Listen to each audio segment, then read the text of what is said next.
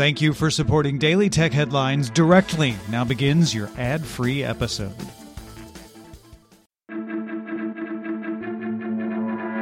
These are the Daily Tech headlines for Monday, July 6, 2020. I'm Rich Stroffolino. Uber announced it intends to acquire the food delivery company Postmates in an all stock deal worth $2.65 billion.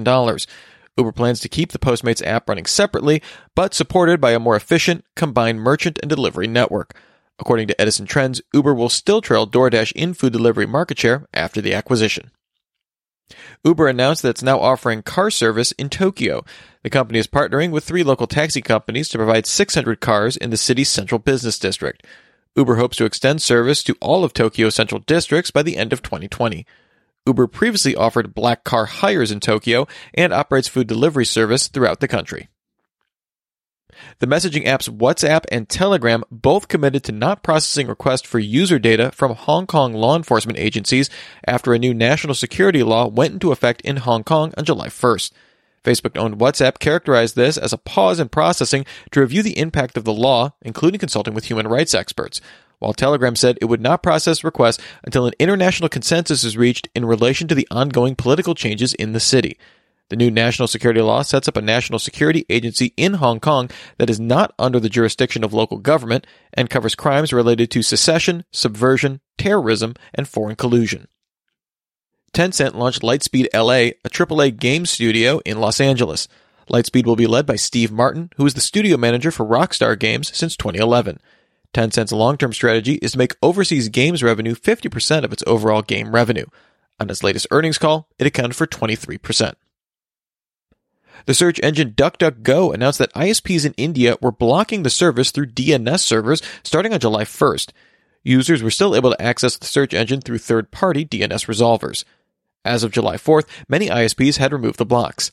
A DuckDuckGo spokesperson speaking to The Verge said they have contacted the Indian government but do not know why they were blocked. Facebook announced a partnership with India's Central Board of Secondary Education, which oversees education in private and public schools in the country, to launch a certified curriculum on digital safety and online well being. The goal is to develop skills to let students safely browse the internet, make well informed choices, and consider the effects on mental health. The first phase of the partnership will start with training 10,000 teachers who will coach 30,000 students in phase two. Facebook will also offer a three week augmented reality training course to cover the fundamentals of the technology, including using Facebook's Spark AR Studio to create AR experiences. Students and teachers can apply for these programs starting today. The Telegraph reports that, according to sources, a report from the UK's National Cybersecurity Centre found that US sanctions against Huawei would require the company to use untrusted technology, leading to uncontrollable security risks for telecom equipment. Bloomberg subsequently reported, according to sources, that UK Prime Minister Boris Johnson is preparing to phase out the use of Huawei 5G telecom equipment in the country within the year, although the exact timetable has reportedly not been set. The UK government had previously ruled that Huawei could account for up to 35% of 5G network equipment and could be used outside of core network infrastructure.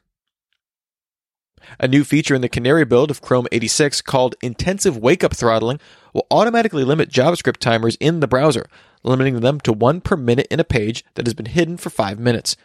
Websites often use these timers for their analytics, but they can cause additional battery usage. Using a 2018 15 inch MacBook Pro, Chromium researchers found that in a test with numerous background tabs, this throttling extended battery life by 28%, almost 2 hours, to 8.2 hours in Chrome. In that same test, Safari provided 9.3 hours of battery life. And finally, in a statement to Android Police, Google acknowledged that issues in its email filtering were causing some spam and promotion messages to be sent to primary inboxes of Gmail accounts. Android Police noted an increase in users reporting issues with spam around July 1st. Google says its scans for malware, egregious spam, and harmful content were fully operational during this time, and that it did not believe any accounts were compromised as a result of the messages. Remember, for more discussion of the tech news of the day, subscribe to Daily Tech News Show at dailytechnewsshow.com. And remember to rate and review Daily Tech headlines wherever you get your podcasts. Thanks for listening. We'll talk to you next time. And from all of us here at Daily Tech Headlines, remember, have a super sparkly day.